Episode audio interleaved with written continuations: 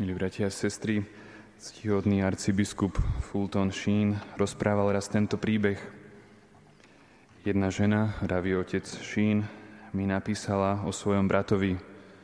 Umieral v nemocnici a asi 30 rokov odmietal sviatosti. Sestra písala, že okrem toho, že viedol nemravný život, bol jej brat aj zlý. Rozmnožoval všetky možné druhy zlých časopisov a kazil tak vieru a morálku mladých.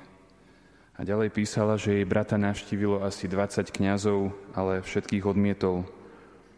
Prosím vás teda, či by ste za ním nezašli vy, napísala arcibiskupovi. Otec Šín ho navštívil ešte v ten istý večer.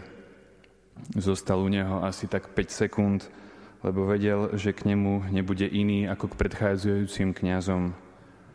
Ale namiesto jednej návštevy urobil 40 40 večerov chodieval za tým človekom.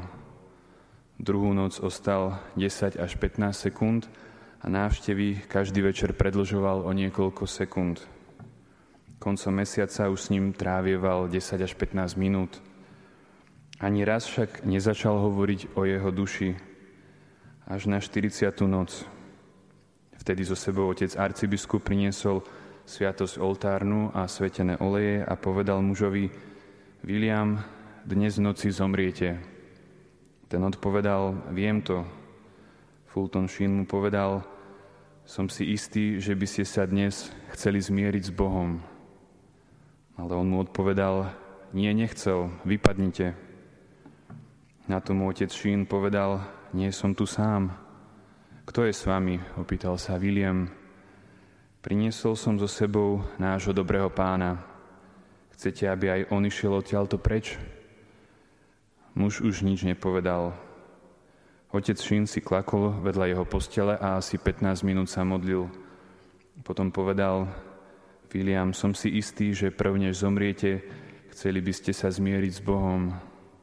Odmietol a začal volať zdravotnú sestru. Otec Šín teda išiel k dverám, ako by chcel odísť, ale potom sa rýchlo otočil a vrátil a povedal mu William už len jednu vec. Sľubte mi, že predtým, ako dnes zomriete, poviete, môj Ježiš, zmiluj sa. Muž odpovedal, nepoviem to, choďte odtiaľto preč. Otec Šín teda odišiel. Sestričke povedal, aby mu zavolala počas noci, ak by si ho ešte žiadal. Okolo štvrtej ráno mu naozaj sestra volala, že William práve zomrel a arcibiskup sa jej opýtal, ako zomrel. Sestra vravela, že tak asi minútu potom, ako ste odišli, začal opakovať Môj Ježiš, zmiluj sa. A nezastavil sa, kým nezomrel. A otec Šín uzatvára tento príbeh. Nebol som to ja, kto ho ovplyvnil. Bola to Božia invázia k niekomu, kto už raz mal vieru, ale ju stratil. Milí bratia a sestry, len pred pár dňami sme sa pozerali na práve narodeného Krista a dnes ho v Evangeliu už stretávame ako dospelého muža, ktorý si získava svojich prvých učeníkov. V centre toho dnešného príbehu je Natanael, ktorý už nasleduje Boha, ale ako neznámeho vo viere starozákonného Izraela. A môže sa nám aj právom zdať veľmi zvláštne, že Natanael tak rýchlo otočí zo svojich predsudkov, stelesnených v tej všetko hovoriacej vete, môže byť z Nazareta niečo dobré, k tomu, že Krista už o dve vety ďalej nazve učiteľom, Božím synom a kráľom Izraela. Možno by sme takému človeku, keby teda práve nehovoril o Kristovi, aj radi poradili, aby radšej menej rozprával a viac si veci premyslel.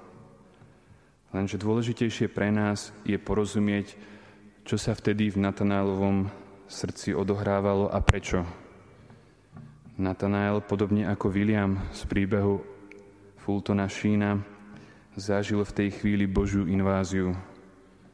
Božia milosť sa ho dotkla už prostredníctvom Filipa, ktorý mu Krista zvestoval a teraz ešte viac tým, že ho Ježiš poznal. A ten jeho výkrik, rabi, Ty si Boží syn, Ty si král Izraela, nie je iba nejakým spontánnym optimizmom ako keď sa my snažíme oplatiť niekomu milý kompliment.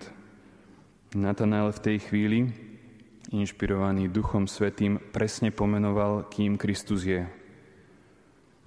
No a čo je teda predpokladom toho, aby sme my poznali Krista, aby sme ho poznali v tej jeho pravej identite, je ním milujúce poznanie Ježiša voči nám, ktorému predchádza. Nechajme sa teda, milí bratia aj sestry, aj my presvedčiť Filipovou a aj Natanaelovou skúsenosťou a odpovedajme aj dnes kladne na ich výzvu Poď a uvidíš. Amen.